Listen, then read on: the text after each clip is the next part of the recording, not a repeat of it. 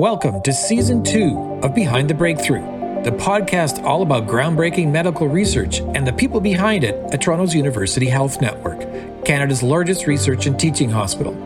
I'm your host, Christian Cote, and to kick off our second season, a special COVID 19 edition. The dramatic inside story of how the pandemic threatened to bring UHN research to a standstill, putting in jeopardy world leading research and more than a thousand jobs. Plus, we'll examine how the UHN research community rose to the pandemic challenge and is now on the forefront of coronavirus research across Canada, with over 100 trials and research projects underway. To help us navigate this historic crisis, we're pleased to be speaking with UHN Executive Vice President of Research, Dr. Brad Wouters. Brad, welcome to season two of Behind the Breakthrough. Thanks, Christian. Happy to be here. Let's start back in January, the early days uh, of the virus. It's just starting to spread across Asia and Europe. What's going through your mind? Well, you know, it didn't have a lot of attention at that time in January. We started to hear about a new virus in Wuhan. I had actually seen an alert in late December regarding this. It's part of the World Health Organization's approach to monitor and distribute information, but didn't pay a lot of attention at the time. But of course, when we did see the breakout happen in January in China, we were obviously had some concern. But I think us, like virtually everywhere else in the world, didn't realize at the time uh, the true pandemic nature that this was going to become. Okay, so then in March, the WHO declares a pandemic. So take us behind the scenes.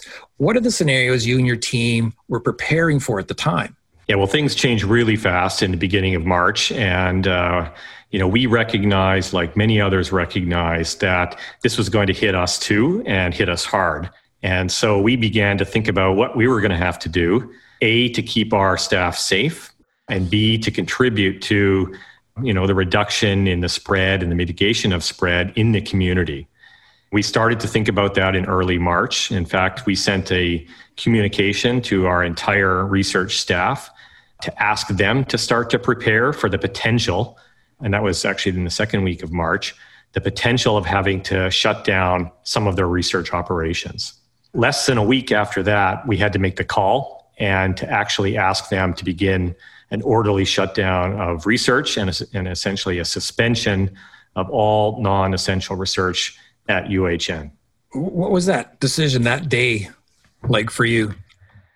Yeah, it was a difficult decision. Um, it, it, was actually a Monday morning, and the previous Friday, I had sent a communication out to our staff to have them prepare for this potential. Uh, we were thinking about it over the weekend, and by Monday morning, we recognized that we were going to have to make this call. And I had a phone call with uh, other vice presidents of research at the affiliated hospitals at the University of Toronto, and I indicated to them that I was going to send out this communication. UHN decided to go first to let them know that we were going to have to suspend research operations. It was an extremely difficult thing to do. UHN has over 5,000 people involved in research, so a huge operation, you know, doing all kinds of important life-saving research. But we decided that we needed to do that in the interest of the safety of our staff, our patients, and also the larger community so uh, I understand the decision to shut down is one thing, but carrying it out, like the execution of shutting down this volume of research, quite another. Walk us through the scale and scope of what does shutting down look like? It is large. You know, we at UHN we operate over a million square feet of dedicated research space. And in addition to that, we have lots of clinician scientists and clinician researchers in the hospital. We have sensitive kinds of equipment. We have uh, equipment that needs to be serviced on a regular basis, and you know lots of sensitive kinds of experiments are underway. Some of these experiments are are years in the planning. Uh, many of them are months long, and it's not simply you know like shutting off the lights and going home. It, it really is a, a plan to ensure to mitigate the consequences of this in terms of lost productivity, lost work, lost science. We have students and trainees, PhD students whose projects depend on this, whose careers depend on this. And so there had to be a lot of thought around how to do this and how to do it in a way that minimized the consequences on our staff and on our research and our facilities. But it was a, a really a coordinated effort. In order to do this, we put together a incident management system where we brought together an executive table to make decisions in real time and, and to be able to communicate those in real time. That team met every day for an hour throughout the entire COVID crisis or longer where needed, including weekends.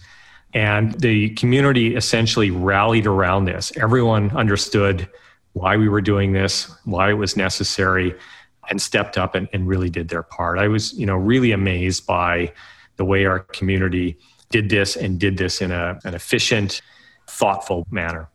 What were the implications of the research shutdown to the actual research?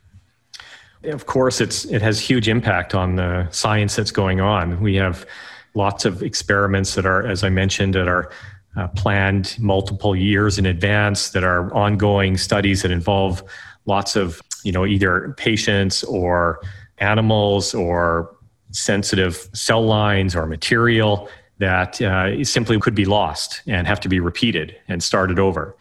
For some, that has happened, and, and there are those consequences and those costs, and we'll have to go back and, and redo some of those experiments and, and get started again. So there's a financial cost, there's a cost in time, and there's a consequence on individuals and their uh, their productivity, their careers, and so on. So, you know, at the time we said we were going to shut down for the same period that the schools were being shut down for. I think it was initially two weeks. It seems kind of the best laid plans now. That's yeah. right.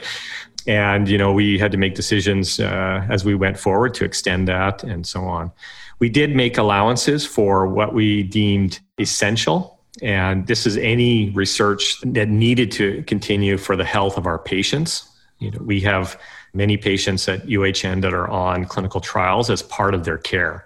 And these trials are not only helping us learn about the effectiveness of new medicines and new approaches and new devices, but also providing essential care for those patients. So we did not stop any of those trials anything that was essential for the care of their patients was allowed to continue, and we created a, a mechanism through which those research studies could continue. We also allowed staff into the building to take care of our animal facility. We had no issues there. So that staff, they've been on site every day. They're, they're just like our frontline workers. They're, they're in and uh, looking after the welfare of our, our animal facility. We had individuals coming in to you know, top up our freezer tanks to check the freezers and, and to ensure that we didn't have any other disasters as a consequence of a, a, lack of attention on, on the facilities and maintenance. So we've had an incredible crew of support staff that have been coming in every day that are ensuring the fidelity of our ongoing research and also the fidelity of our research infrastructure. You mentioned like when you're communicating to people, they were they were understanding, of course, of, of, of the situation. But I imagine for many, this was uh, you know an extreme disappointment. I mean as you would say like their their life's work for some of them. How do you manage that? Well you know it's tough to manage. It is disappointing to many on many levels. This could be a graduate student who wants to graduate in the fall and is finishing their last crucial experiments that aren't going to be able to be completed We've got international trainees here from all over the world that are here to, to be at UHN and carry out research for a limited period of time. And, and that's going to be shortened now and Im- impact their ability to get jobs and, and so on when they finish. And perhaps, you know, most important is the impact this is having on patients. We think about the labs and, and all the research that sort of has to shut down, but we also had to suspend all uh, of our clinical trials, new patients. Uh, most of the hospital, you know, shut down uh, towards elective care, and we had to also shut down the care, you know, that's delivered as part of new clinical trials. And so, you know, individuals who, because of the opportunities they have at a place like UHN, could participate in promising clinical trials, didn't have those options available to them. So, in those first few weeks, what what are your big concerns or priorities in terms of you know maintaining staff, uh, you know, and the funding? We're funded by a very complex system of external funding groups. We have no base funding, uh, we have no funding from the hospital, the Ministry of Health, all the funding for research. Last year, nearly $500 million comes from external sources. It comes from government grants uh, from the federal level, the provincial level, but it also comes from our industry partners, companies that we work with to do these clinical trials that sponsor them. It comes from other health charities, things like the Heart and Stroke Society or the Terry Fox Foundation. And many of those organizations, because of COVID, have come into financial consequences themselves. So, our industry partners, these are the, the companies that fund clinical trials, the consequences of the shutdown, we estimated at over $5 million per month at UHN. Wow. That's the amount of support that we get from those companies to help carry out those clinical trials. And that money funds, you know, hundreds and hundreds of staff that we have uh, in our research enterprise. In fact, we estimated that there were over a thousand jobs at risk because of this loss of funding. And there really just is no other pot of money to go to to help keep those employees' salaries paid. So, because if the uh, research uh, is shut down, that's right. Those, the, re- the outside partners' funding shuts down. Exactly. Yeah. So we're paid, you know, when patients enter a clinical trial, we're, pay, we're paid on a per patient basis. So when there's no uh, no activity going on, there's also no revenue coming in. We've also, you know, received notices from many groups that they're going to be unable to fund us as planned because their fundraising efforts have been impacted. And then we had all the other staff that are suspended and unable to carry out the work that was planned. They still need to be paid, even though research has been suspended. But in order to do that work that was planned, you know, we, we, need to find new funds to do that. So this became a huge issue. It was even threatening the financial solvency of a research enterprise like UHN uh, in a very rapid way, burning through you know anywhere between five and, and 15 million dollars a month in costs that don't have revenue associated with it take us behind the scenes because i know you were quite active uh, especially with uh, lobbying behind closed doors with federal government and federal agencies to somehow be able to hold on to staff but somehow they weren't qualifying for any of the uh, you know emergency covid funding that had been provided by government. So what were you doing behind the scenes to avert this yeah, well, obviously, you know, the financial situation was dire and we were looking at all kinds of options. And I was sitting in my office one day and listening to the Prime Minister announce the creation of the Canadian Emergency Wage Subsidy, the CEWS. When I listened to the purpose of this, this was designed exactly to protect the jobs of people like our scientists and our researchers at UHN. Uh, it was designed to provide temporary assistance. It was 12 weeks at the time in order for organizations which had lost revenue and, and they were thinking of stores and you know retail because of the shutdown to keep their employees employed. And they would contribute 75% of wage costs to those organizations. And you know everyone from a large company like air canada down to a corner store uh, could take advantage of a program like this. But it turned out that we were ineligible. And it's really you know we, we sort of fell between the cracks on this the federal government uh, made ineligible any public institution. We look like a public institution. It's a hospital where our hospital is funded by the provincial government. And you, of course, wouldn't expect the federal government to provide a wage subsidy to individuals normally paid by the provincial government. But the problem is, is that the research enterprise that's inside the hospital, we're part of one single organization, we're not funded by the provincial ministry of health. We're funded by all these external sources that i told you about. Right. And so we technically weren't eligible. And so that's where i began my effort to speak to the federal government. They they wanted to protect jobs like this. This was their priority but they had created a system where and a model that we you know we fell through the cracks. And so that's what i i tried to raise attention around so, like, what are the stakes at this point? Because we're now into May. I'm uh, I, in terms of the chronology here.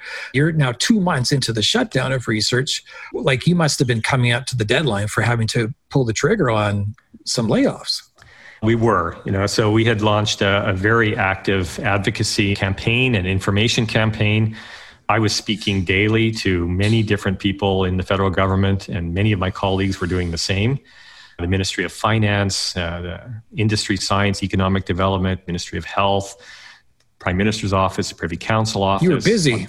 on, on the bureaucratic side, on the political side. And I have to say, you know, that the people that I spoke with, everyone there was working incredibly hard. They were trying to solve this problem and they were trying to create solutions that were going to help Canadians. So I felt very motivated to continue because I, there was a genuine effort to try to address this part of the problem is just to you know to to to make government understand the complexity of who we are and how we're funded this recognition of the need to support uh, hospital-based research institutes. This was really the you know part of the breakthrough here, and in particular to help protect the jobs and you know the scientists and this the talent pool that we have in places like UHN that are funded through these non-government sources, through industry, through philanthropy, through health third-party health charities. And you know that was the breakthrough is that government realized it was important to do that, uh, not only to protect those jobs, but to ensure the health of our hospital-based research sector in Canada, which is an amazing contributor to you know to research and development and to improved health for Canadians. And, and so May fifteenth, what was that day like for you? Uh, an announcement yeah, well, by the federal you know, government. We, there were lots of ups and downs. There were many times where I thought this was done, and uh, you know we're ready to announce. And the next day, I thought it was going to fall through again.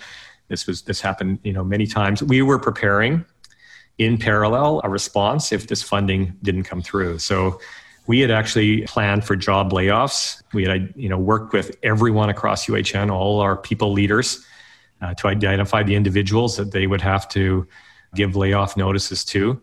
We worked through a whole structure for that. We actually postponed it twice. And we had planned for this to go out Monday morning prior to the, when that announcement actually came. We had the letters actually ready to go because we just couldn't, you know, continue to absorb the risk. This is a decision that we made with our, our UHN board of trustees. You know, we had had many meetings around this and the decisions that we were going to have to make. But Friday afternoon, uh, it came through, and I actually heard about it Thursday night that this was coming on the morning of, I guess it was May 15th. Right, the Friday. And, um, that Friday, and uh, you know the Prime Minister announced 450 million dollars for our sector. It wasn't everything we asked for, but when you look back at this, this really is a historic investment in health research in, in our sector. You know that that allowed us to press pause on on those job actions and I had actually shared every, uh, uh, very openly with the community our need to do this. Uh, so it wasn't just me that was sitting home anxious about the consequence of this. You know, there was a lot of anxiety and, and worry uh, uh, around our entire staff because they were well aware of this threat that we were facing. You're one day away from this massive layoff. It, it sure came down to the wire. Yeah. You know, and that's, you know, obviously we were concerned about, you know, our, our staff and, and their jobs and protecting their income. But I was also very concerned hmm. around the health of our research sector in Canada because these are, you know, some of the most talented people in the world. We compete worldwide for for, you know, people like like this and they have lots of options. And I was worried that this would set us back not weeks or months but years or even decades in terms of having to recover from, you know, such an event. And a few weeks later, I guess this would be considered more good news. You're, you're starting to actually plan a phased in reopening of research. Uh, what was involved in that process? This turned out to be even more challenging and, and difficult than shutting research down. So, you know, we started to think about, you know, from day one, uh, you know, from the initial announcement, what would the criteria be for allowing us to enable research to restart again? And what modifications would we need to make to allow that to happen? And so we had a research restart team that was very active and building these criteria and building these modifications to allow us to come back. Uh, they met every day and, and we developed a, a four phase plan for doing that. We remained in phase zero for a long time. That was our preparation phase to get ready. It involved modification of our facilities, you know, installation of new hand wash stations, uh, signage, putting in screeners, putting in barriers in some cases, moving equipment around, getting us ready uh, to be able to come back and to be able to practice safe and physical distancing with, with staff in place. We initiated phase one, I think, in, in on June 1st or just at the very beginning of June. This was the initial return back to work, and it was at a, a density of 25% of normal. So we allowed individual labs to construct their own plans. And they could bring back at, at, most a quarter of their staff at any one time. Uh, we instituted a, a, shift schedule. We ran two shifts per day. In fact, we're still in that now, and six days per week. So that brought, allowed a, a larger number of people to come back, but again, at that reduced density. And we put into place all of the facility cleaning requirements, the reporting, uh, the, the approvals, and the tracking of individuals in on on site, and so on. So this this was a tremendous amount of work by a very large team, our facilities team, our safety team, but also by our individual scientists. They played a role in designing that plan for their individual groups, and they've been working on that and. You know, it's gone extremely well. We've come back. We've we've demonstrated we can do that in a safe way and I'm really proud of the work that's kind of gone on to to get us back. So, so in terms of everything that was shut down back in March, is all of that back up and running again in whatever limited or uh, 50% capacity form? It is, yeah. So our clinical research got started, uh, the return to clinical research got started a little bit later. We had to work with the hospital and their timeline for bringing back other kinds of patient care. And so we've done that lockstep with the clinical activity, but they're also in phase two right now, moving to phase three soon, which allows recruitment back to clinical trials at 50 to 75% of, of normal recruitment activity. So it's not fully back, but much of this is being enabled and it's being done, you know, utilizing new digital tools, using remote monitoring for clinical trials. So people don't have to come on site. We're looking at how to, you know, work with patients and consenting patients, delivering virtual care to the extent that we can. So there's been a lot of innovation. The whole move to more virtual care and, and virtual research is uh, is something I think that will live with us after COVID for a long time. You're listening to Behind the Breakthrough, the podcast all about groundbreaking medical research and the people behind it at Toronto's University Health Network, Canada's largest research and teaching hospital.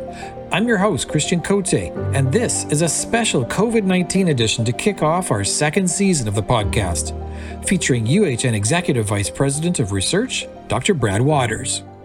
So, Brad, let's move into UHN's COVID 19 research and the response of your team. It's now a huge initiative, over 100 projects underway, and we should note a lot of it has been made possible by the fundraising efforts of UHN's very own foundations that raise hundreds of millions of dollars each year. There's the Princess Margaret Cancer Foundation, the Toronto General and Western Hospital Foundation, and the Toronto Rehab Foundation.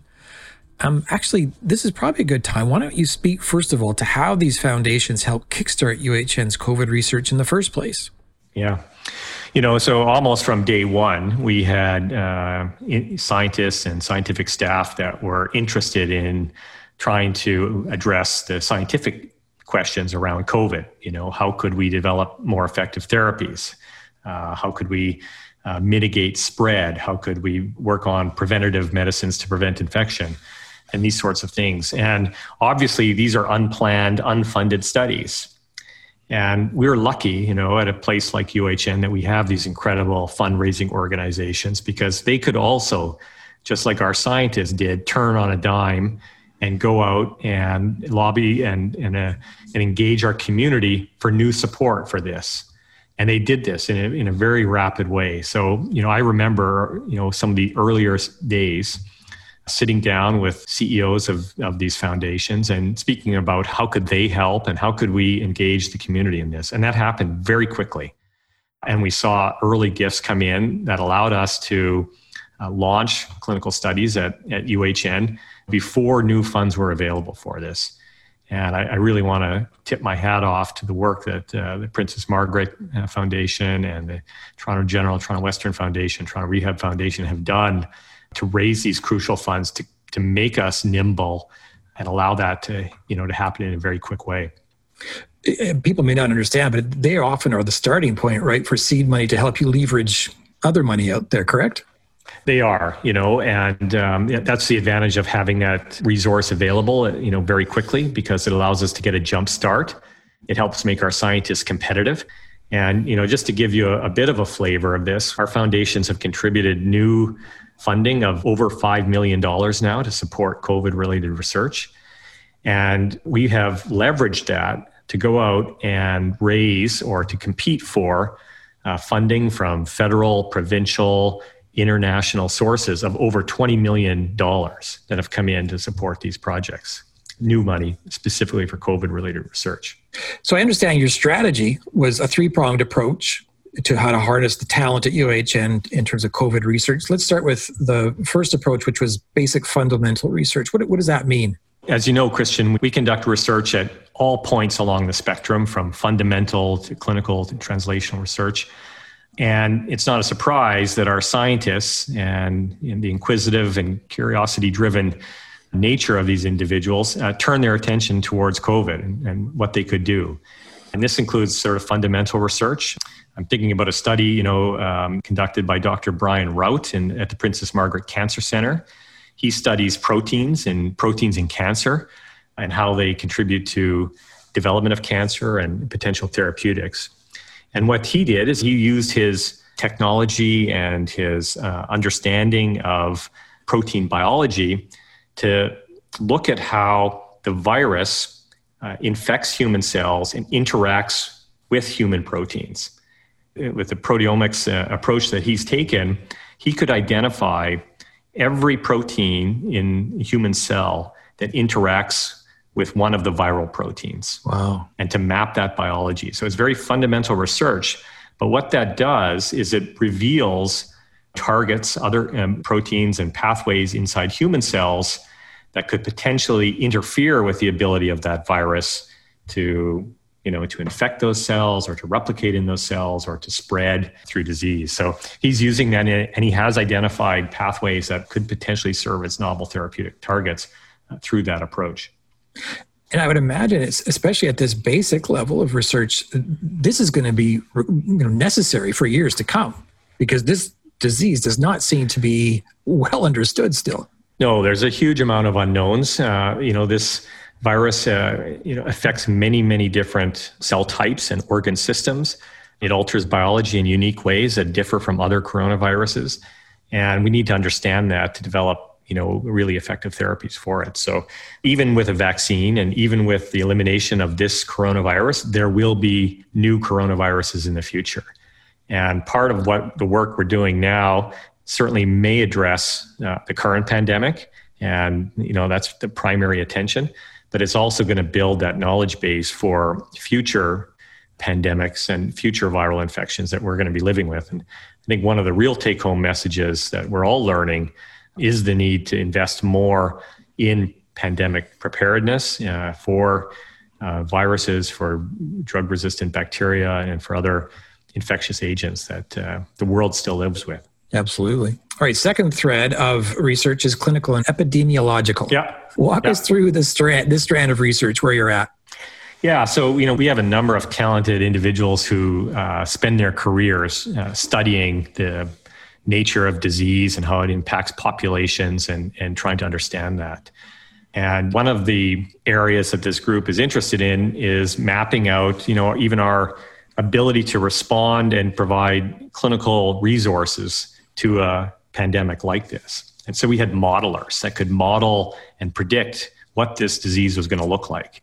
And one of the big open questions for, you know, for our hospital, for our, our healthcare system in Ontario, uh, for the provincial government is that, you know, what did we need to do? Do we need more ventilators? How much PPE are we going to need? You know, what are the numbers going to look like at the peak? How long is it going to last? All of this was essential information, not only for making decisions inside the hospital, but for uh, making provincial policy around shutting down businesses and, and instituting community driven approaches. And so, uh, uh, scientists you know, at UHN, we're providing daily updates of those models to provincial tables and uh, allowing that information to be used to help direct decision making you know, in real time. Any studies that stand out for you uh, in that regard that are ongoing there? Well, Dr. Beata Sander is one who led much of that work. Her work, you know, modeling the uh, resource needs uh, was used by the province and, and, continues to be. So she serves as a, a, consultant for that table. So this is an area that she's an expert in, has been studying for many, many years, but uh, in this case could be rapidly applied. And, you know, it, it demonstrates the value of, of having this kind of a health research infrastructure in place because it allows us to take advantage and to tap into it in real time when needed. And then there's our therapeutic research. What, what's UHM pursuing on this front?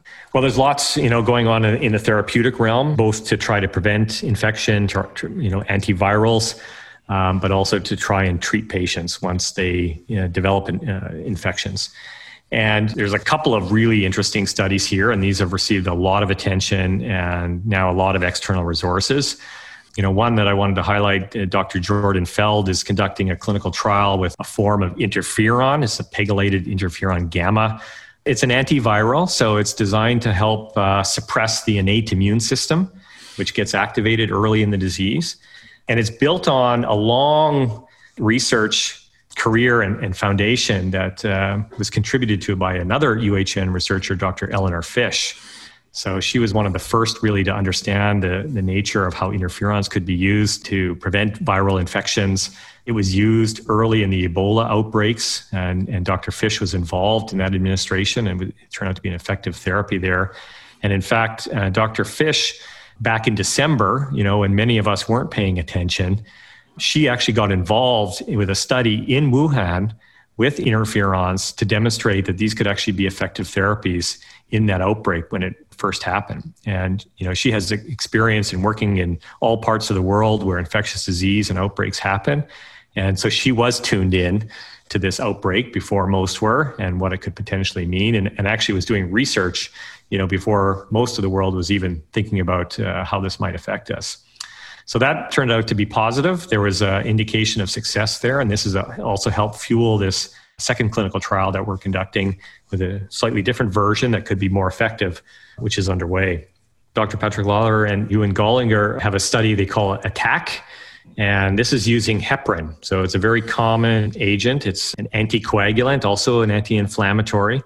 And it's targeting one of the consequences of this disease that's quite peculiar and unique to this coronavirus, and that's the initiation of a clotting mechanism and causing small blood clots. And we've seen how these blood clots can lodge in the brain and cause strokes. They can cause other types of abnormalities in patients. And they've launched a study to see whether heparin can be used, to, uh, you know, to, as, as an effective agent to do this.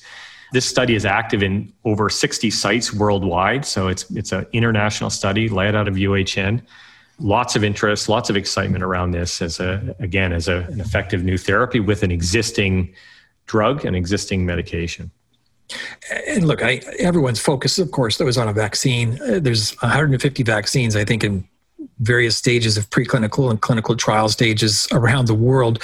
Where does UHN fit into the pursuit of a vaccine? Well, a vaccine is going to be our way out of this. I think until until we have a vaccine, uh, we'll be living with COVID and there is, you know, lots of international efforts underway to move this along. It includes some examples that are fairly mature now. We, there are several studies have launched their phase three studies that may read out as early as November, December, January. So that looks promising. At UHN, we are also involved in vaccine related research. Dr. Tak Mak, who's one of Canada's leading scientists and, and immunologists, has uh, partnered with a group in BC, is working on development of a, a novel vaccine you know, we don't know how well the current vaccines are going to work. And this remains to be demonstrated. There's lots of a need for developing you know more effective and, and, and better vaccines so this work is underway and they have some very unique approaches to doing this so we are involved in some of the earliest stages of novel vaccine development and we of course will be involved in clinical trials and application of, of vaccines when they become available in canada I know you've been asked to comment publicly in news media on some vaccine results elsewhere uh, before they've been peer reviewed. And you understandably have to be cautious, which, as you said in the past, is the normal and correct way for this to happen. But COVID 19 is breaking all sorts of traditions. There's a real challenge here, isn't there, in terms of this balancing act of maintaining scientific rigor and the worldwide urgency for a vaccine? How do you navigate this? This is a very important issue. Um, yes. You know, there's a couple of things going on at the same time. You know, one is the need for speed, really, to do things rapidly and share information rapidly. And, you know, scientists are doing this in a way today uh, like they've never done before. They often are sharing non peer reviewed publications uh, ahead of time. And these are called preprints or they're repositories where people can deposit their papers prior to publication so that they're available immediately. Uh, the medRxiv and bioRxiv are two examples of these. And a lot of the COVID related research has ended up here for the purpose of sharing with other scientists. But you know what comes with that is are all the caveats that this is not peer reviewed, that there may be errors in there, there may be incompleteness, there may be things that researchers haven't considered, and so on. And this is all a normal part of science. But what has happened at the same time has been an interest from the general public and the media in research and in science like there never has been before. And so many of these studies end up in the New York Times or in publications ahead of peer review and, and ahead of discussion. So without the same kind of understanding and caveats associated with it. So the rapid sharing is good. You know, this is something we encourage. We want to be open with our data and, and sharing those results so that everyone can benefit and move on and make, you know, discoveries that are built upon the work of others. But at the same time, that information has to be used with the caution and understanding, you know, that, that scientists would be aware of in most cases, but, you know, the policymakers and the general public and so on are not. It's not textbook-like kinds of knowledge right now. You know, that's number one. And, and number two is, you know, there, there also has been some bad examples where people have rushed and published things, you know, before they were ready or, you know, even before they were legitimate. And we had two famous examples published in the best journals, medical journals in the world, you know, they certainly the most respected, the New England Journal of Medicine and the Lancet, studies that ultimately were retracted. And they were based on flawed data sets and perhaps even fraudulent data sets. And you know, when you look at this, there were lots and lots of warning signs that clearly were ignored, probably because you know the other others were simply moving too fast and and not placing the proper rigor around that that needs to be in place.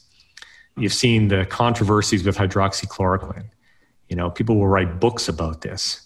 Hydroxychloroquine, when we started, was a promising idea. There was good preclinical data suggesting this might be an effective therapy. There were hundreds of different clinical trials launched all over the world. Lots of people had the same idea and this is sort of you know also kind of sometimes one of the criticisms of science is that we sometimes operate in an uncoordinated way.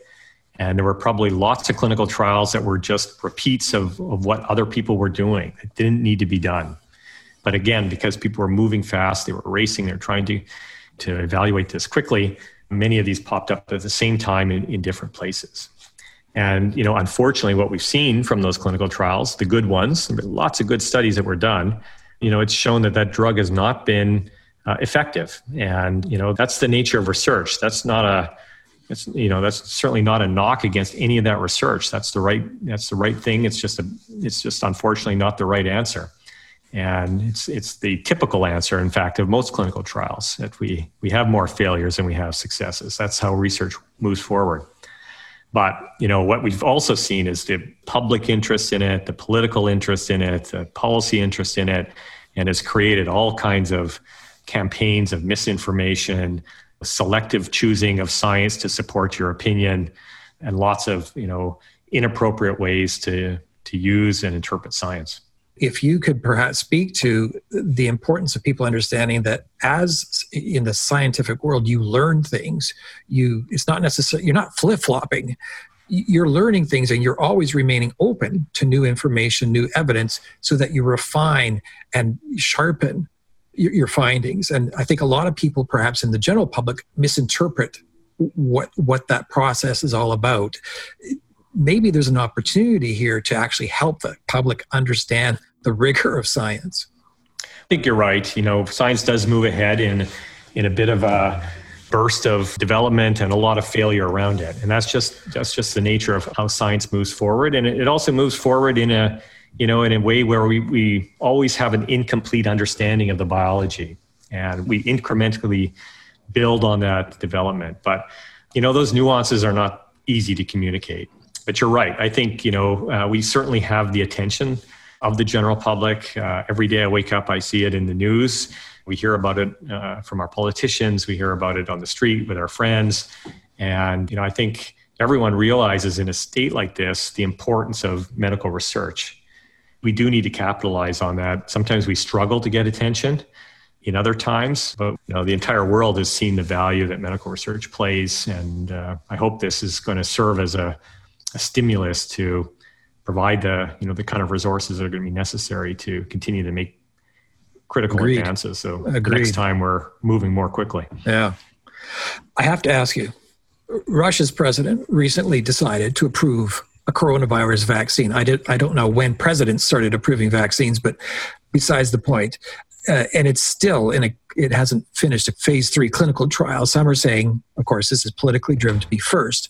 And certainly we've seen a number of examples elsewhere of politically motivated public health policy and research decisions during this pandemic.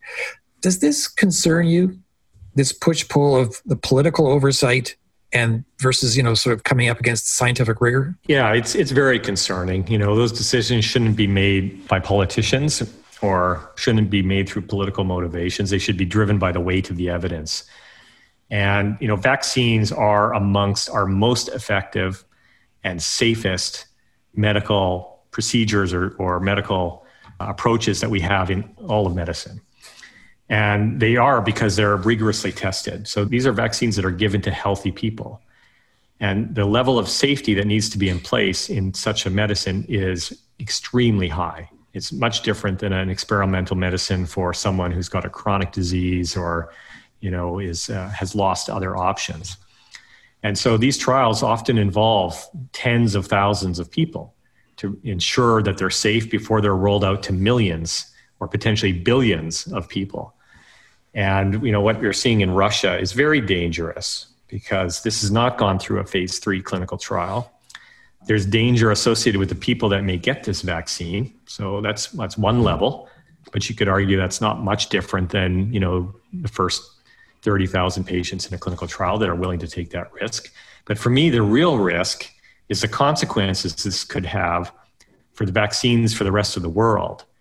Because if it lacks efficacy or even more important, if it lacks safety, it's going to scare the population around the world uh, around taking future effective vaccines. And that's the real danger. And when you talk about you know scientific rigor and scientific fraud, if you look at the you know the case of the fraudulent science that happened many years ago now, and Dr. Wakefield, who published this story that was had made up data around the association of vaccines with autism, the study was discredited, it was retracted, it was demonstrated to be entirely fabricated and false. And yet we live today with the consequences of that. And the anti vax movement and many, many individuals who still fear these false fears around safety of, of what are very safe and effective vaccines. So that's what I really worry about in, in terms of what Russia is doing. Because my understanding is typically a vaccine can take not a few years, it could take up to 10 years to be successfully tested for safe, you know, use out in the public. So to have it, it within can. six it can, months, it can take a very long time, and yeah. you know the, the the pace at which the world is developing these new vaccines is incredible. How fast they've moved from candidates to you know preclinical testing to phase one to phase two and now to phase three. But the phase three testing needs to involve a very very large number of people, and that's to look for these very small signals that might be present even in uh, you know sub one percent of people, that could you know mean that it's not going to be uh, appropriate to give to tens of millions of people. So you know that work just has to be done. We have to know it's effective too, because we don't want to give anyone risk associated with that if there's no efficacy. And in order to understand that, we need to wait long enough to see if there are differences in the rate at which people who get the placebo and the people who get the vaccine, you know, are develop COVID big picture for you in this unprecedented time? I mean, I'm sure this will in some ways define your research career. There's not a lot of playbooks out there. So, what has guided you as a leader throughout this crisis? Well, yeah, I, I, think more than anything, it's been the, the other, you know, people around me. It's it, at times like this, you really see individuals who step up and contribute, and it's you know that's been really rewarding. We've had tremendous amounts of collaboration across UHN Two years ago, we put together our strategic plan, and our tagline was "In it together." And never more true is that than it is right now. And in fact, you know, we've seen collaborations and and you know individuals working together across departments, across hospitals, in different research institutes that we were looking for ways to create this kind of collaboration. And COVID has served as a stimulus for that. And, and that's true not only at UHN, it's true you know, through partnerships across our hospital networks in Ontario, across the country, and, and even internationally. And I think so, you know, that's certainly one of the takeaways for me is this power of a common enemy. We are all focused on one thing, and you see how fast uh, progress can be made, the, the power of collaboration in in making that progress when you really have a target of what you want to do and what you want to see changed. I put you on the spot. I need I need a crystal ball gaze for our audience here. What do you see happening over the next year or two years or three years in terms of vaccine and eradicating the virus? I hold out uh, strong hope that one of these early vaccines is going to be effective. You know, we'll know that I think probably in the early part of the new year, maybe spring. Governments are already hedging their bets and putting in contracts and trying to build manufacturing for many of these so that we're they're relatively ready. I do think we're going to go through a period where there's going to be a lot of attention around availability, people who are willing to get the virus to get the uh, the vaccine or not. Uh, lots of political attention around that. So I think we should get prepared for that. But you know, Canadians are pretty pretty pragmatic and prudent individuals, and I think Canada will do well. I think we'll have a vaccine in the spring, and, and my hope is that you know this time next year we're back to uh, focusing uh, all of our efforts on moving all clinical research forward. Wouldn't that be something? Okay, I'm going to have you back in a year's time. We'll follow up. Dr. Good. Brad Wouters, Executive Vice President of UHN Research, thanks for speaking with us and continued success leading us through this difficult time. Thanks, Christian. For more on COVID 19 studies underway at UHN Research, go to www.uhnresearch, that's all one word, .ca. And for more on the podcast, go to our website, www.behindthebreakthrough.ca, and let us know what you think. We love to hear from you. That's a wrap for this special edition of Behind the Breakthrough, the podcast all about groundbreaking medical research and the people behind it at the University Health Network in Toronto, Canada's largest research and teaching hospital. I'm your host, Christian Cote. Thanks for listening.